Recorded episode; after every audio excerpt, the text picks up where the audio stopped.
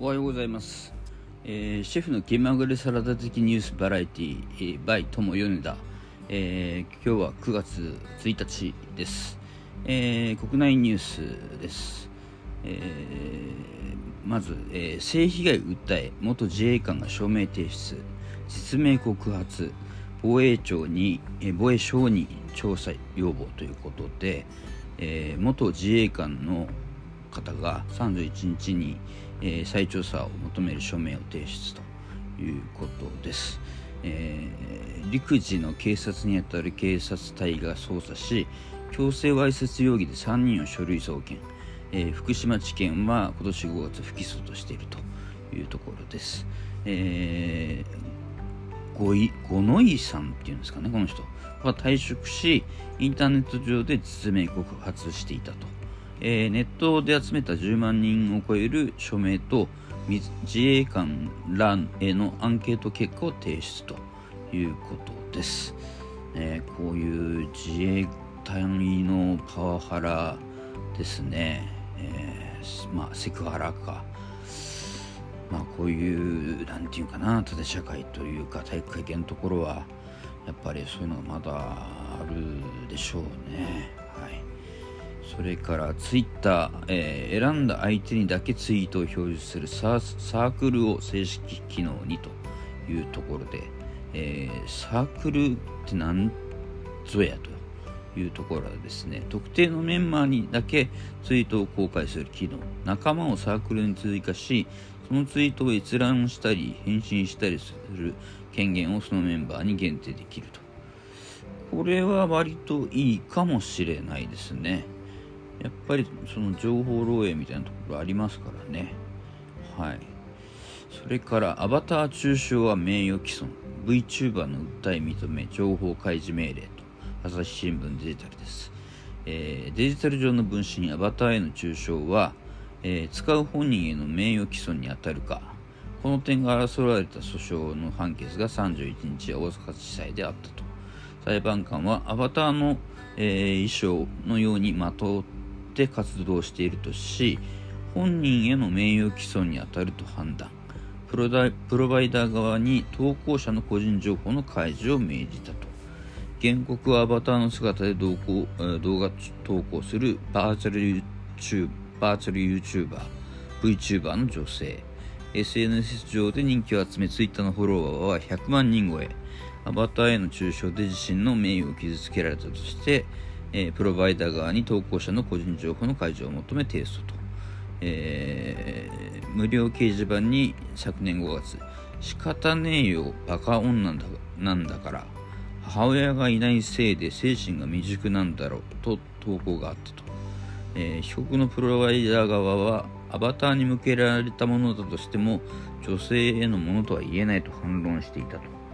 ということで、えー VTuber への、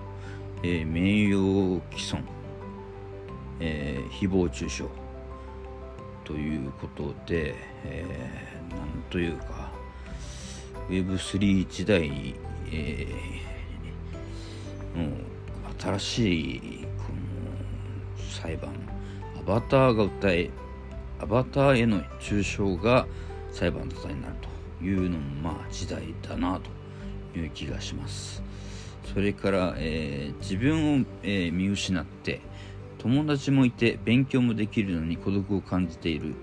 子供の SOS を築くにはという、えー BS 大分放送の記事です、えー夏休みが終わるこの時期っていうのはねあの子供が不安を抱えやすいっていうことであの僕もですね、えある団体にですね、えー9月1日っていうのはあの夏休みが終わって、えーいじめられる子はですね学校に行くのが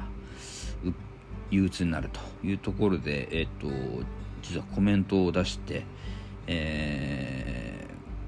励ましたりとかっていうこともしたこともあります。えー子ども法律基本法がですね6月に国会で成立しましたけど、まあ、子どもの権利を守る性法備が進んでいます、えー子どもへの人権っていうのが、えー関心が高まっている中、えーチャイルドライン大分平井高美子代表はですね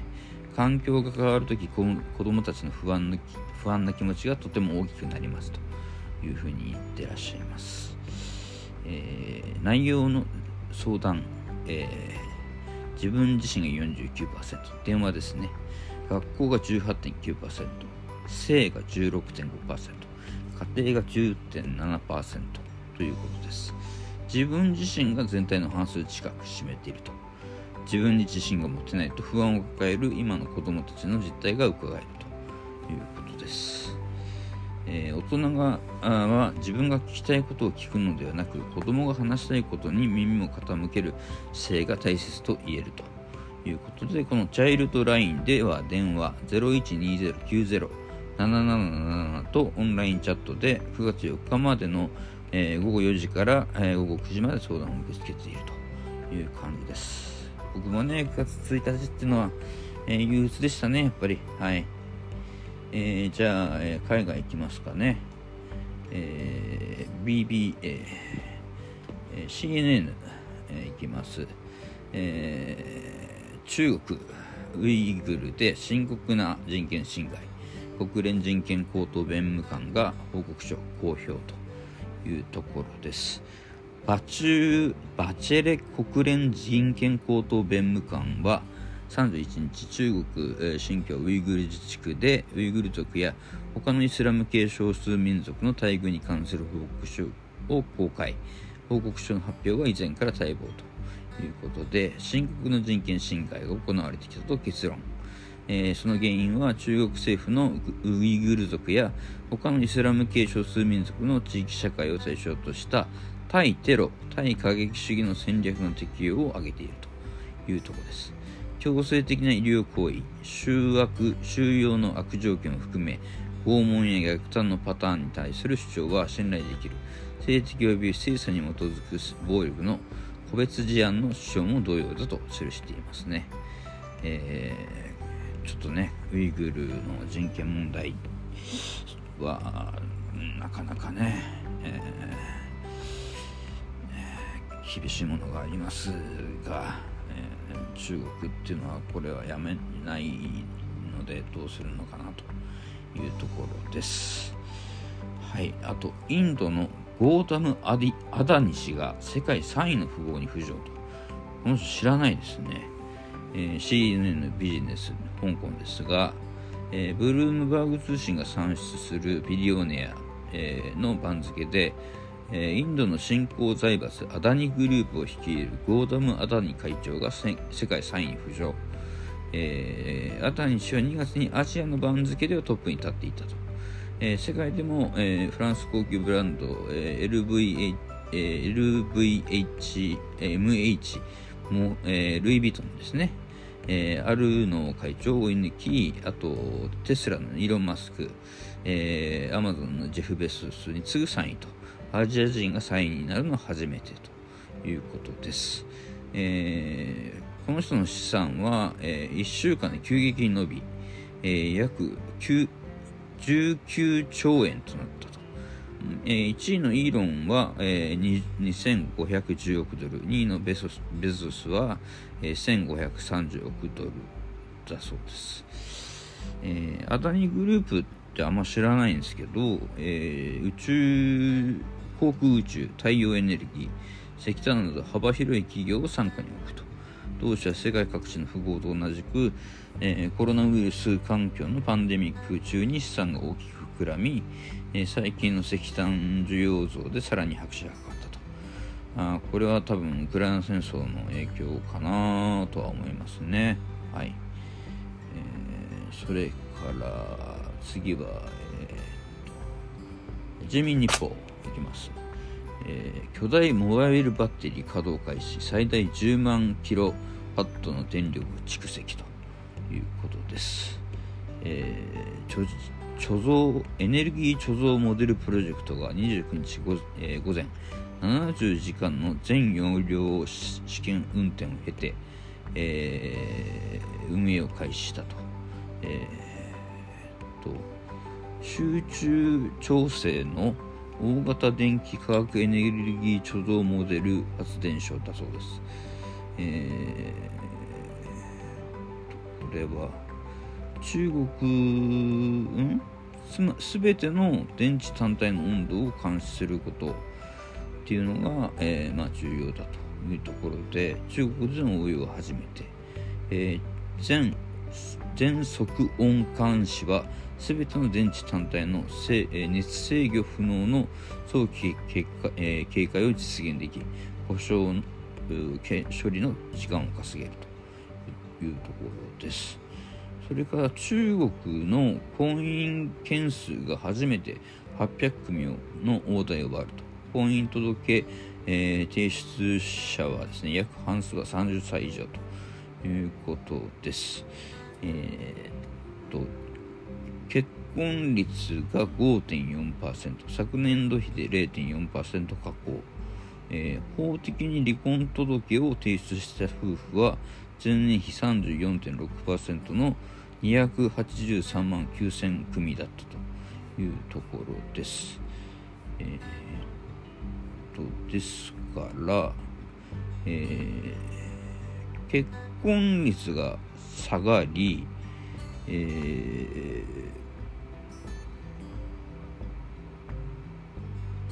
ー、結婚率も下がってんだけど、えー、と高い年齢での結婚も下がっているいうことでどうなんでしょうね。うん。ちょっとよく分かりません。はい。それから中国軍需産業パビリオンが2022年対防衛安全保障展に登場と、えー、バンコクで29日か8月29日から4日間の日程で開催した防衛安全保障展2022で中国軍需産業パビリオンが登場と。無人機の無人機防空システム。戦車ロケットレーダー戦戦士戦防御システムなどスター級兵器が勢ぞろいということです、えー、中国軍需産業が再びナショナルパビリオンとして出展したことは両国の防衛安全保障協力の発展の一水の一層の推進と掲げにとって重要なデモンストレーション的な意味を持つと。まあ、タイでやってる、えー、軍需産業パビリオンに中国が出展したというところでなので、まあ、タイが、まあ、受け入れたということですね。はい。えー、それから、えー、えー、もう一回 CNN に戻りますが、えー、また銃撃ですね。今度はインディアナ州の銃撃で男逮捕、オランダ兵3人死傷。毎日やってますね。えー、アメリカの高校の上級科目で初アフリカ系アメリカ人研究の授業が始まるというところです。えー、人人種に基づいた教育カリキュラムが全米各地で、え、物議を醸している中、全米の高校60校でアフリカ系アメリカ人研究の上級科目の授業がスタートしたというところで、授業ではアフリカ系アメリカ人の経験や社会への貢献も掘り下げていくということです。えー、夏にはアフリカ系アメリカ人研究の授業に、えー、携わる高校教師が首都ワシントンにある歴史的黒人大学のハワード大学に集結。コースの枠組みを確認。開校に向けた準備を進めていると。カレッジボードによれば上級クラスを通じて教師を包括的に支援するということです。えー、黒人問題の、えー、歴史に関して、えー、教育カリキュラムの中に盛り込むというところをアメリカが、まあ、そこまでやりだしたというところは、え非常にいい点だなというところは思いますね。はいえー、あとはですね、えーえーアメリカの物価高ですね。子供1人の養育費が4300万円すごいですね、えー、インフレ高で、えアメリカ物価上昇してますが養育費は大幅に増加と。シンクタンク、えブルックブルッキングス研究所の最新調査は、えー、2人の子供を持つ中流家庭の場合下の子供の出産から高校までにかかる費用は約4300円、えー、農務省の2017年の報告書は中流家庭で家庭で子供が17歳になるまで養育費は23万3610ドルと推定。この数字には15年に生まれた子供の食費住居費その他、えー、必要経費が含まれているが大学の学費は考慮されていないということです、えー、研究所の調査で昨今の記録的なインフレ率により、えー、こうした費用が大幅に増加ということで、えこれから家庭を築こうあるいは家族を増やそうとした場合、家計の保管費用とのトレードオフが必要になることは考慮に入れなくてはならないというふうに、え、研究員の人は述べている。えー、と子供1人に高校まで4300万円かかるってねえちょっと日本では考えられないですね。すごいですねアメリカの物価高って。大学もね数千万かかりますし大学まで入れたら6000万ぐらいかかるんじゃないですかこれ。1人育てるのに。うんすごいですね。はいというわけで今日はちょっと短めでしたけど最後にちょっと Web3 関係の、えー、ニュースだけ、えー、お伝えできればと思いますえー、今日のプレスリリースをちょっと見てみましょうかね。はい。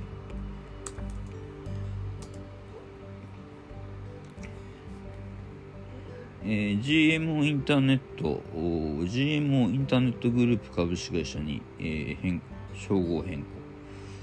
これはちょっと関係ないですね。えー、JPYC が、えー、コーデフォックスと業務提携、えー、財布えー、自動売買お手軽トレードの対象暗号資産にポルカドット追加のお知らせと、えー、あとはふるさと納税の返礼品 NFT 発行をワンストップ支援。自治体向けパッケージ。ふるさと CNP がスタート国内の NFT コレクションクリプト忍者プルパートナーズが、えー、アラアルヤヤウムと社と連携ということです。クリプト忍者ってあれですかね。池田隼人がやってるやつですかね。はい。えー、Web3 ビジネスの基礎から応用まで専用専門家から学ぶことのできるプログラム、メタ東京アカデミーの動画コンテンツが本日より販売開始ということです。ウェブ開発のコーデフォックス社、会社設立と取締役就任のお知らせ。えー、あとは NFT の先駆けとなるプロジェクト、障害者デザイナーたちが作品販売を開始。これすごいいい取り組みですよね。はい。あと、障害者福祉施設が仮想空間で事務所設立と。これもいい取り組みですね。はい。というわけで、今日の Web3 関係のプレスリリースはこんな感じです。えー、今日はちょっと短めでしたけど、えー、まあ、ニュースとしては、えー、まあ、昨日、おとといと同じ、まあ、台風が、え、日本はトップという感じですね。はい。それから、まあ、アメリカは、えー、トピックスは、まあ、ワールドでいくと、まあ、今日は、えー、ウイグルの人権侵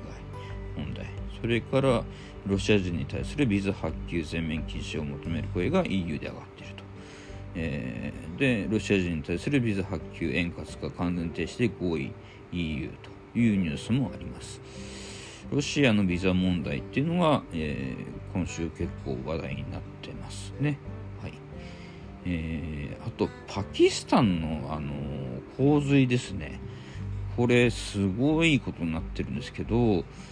えー、パキスタンの3分の1が水浸しになっているらしいんですよね。えー、記録的な洪水でですね100キロほどの大きな湖出現と衛星画像で明らかになったと、えー、死者1162人負傷者3554人。えー、被災者が3300万人。ちょっと考えられないですね。雨量が平均の6倍。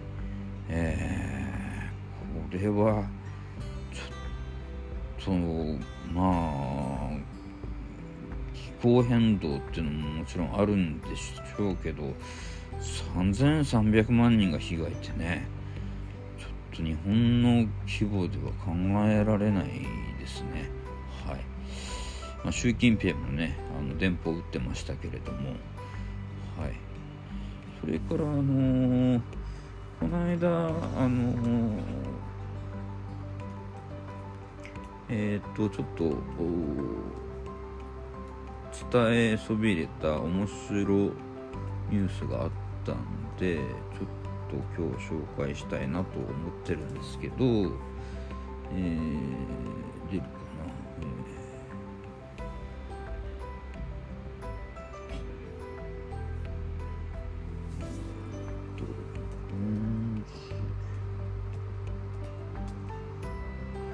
えー、軍事コンテストがね中国とロシアの会場で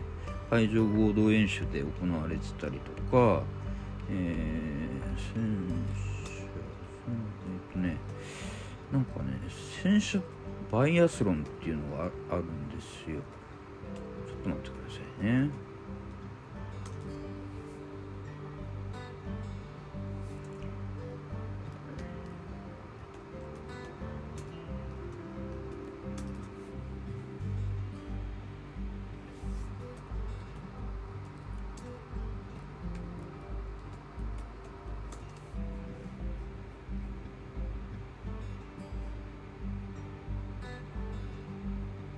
えー、っとですね、はい。えー、ウクライナ侵攻後初の開催、戦車バイアスロン2022がロシアで始まるということです。えー、ロシアの首都モスクワ郊外にあるアラビの演習場で、えー、8月の13日ですけど、戦車を使った国際的な軍事競技会、え、タンクバイアスロン2022が始まったと。これは毎年行われているらしいんですね。今回はロシアをはじめ、20カ国以上が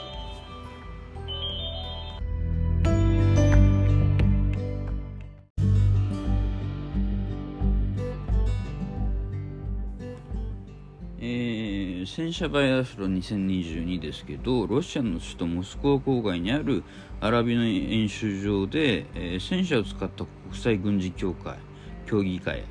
タンクバイアスロンが始まったと、えー、20カ国が参加。ベラルーシ、中国、ミャンマー、シリア、ベネズエラ、アルジェリアも兵士派遣。ヨーロッパ、アジア、アフリカ、ラテンアメリカなど世界中からも集まっていると。こんなの知らないですよね。はい。えー、ベラルーシ、ロシアは T72 戦車のため、独自開発の 96B 式戦車で挑んだ中国以外はほぼ同じ戦車で競い合っていると。えー、このタンクバイアスロンはロシア、中国、イランなど12カ国が共催する ARMI2022 国際軍事競技大会2022のプログラムの一環ということです。えー、こんなことが行われてるんですね。うん、すごいですね。なんかあのー、戦車から火なんか射撃の訓練とかってますけどちょっと動画で見てみたいですね。はい、えー、気になった方は戦車バイアスロンの動画を YouTube でググ、えー、検索してみてください、えー、今日は以上です。はいまた明日。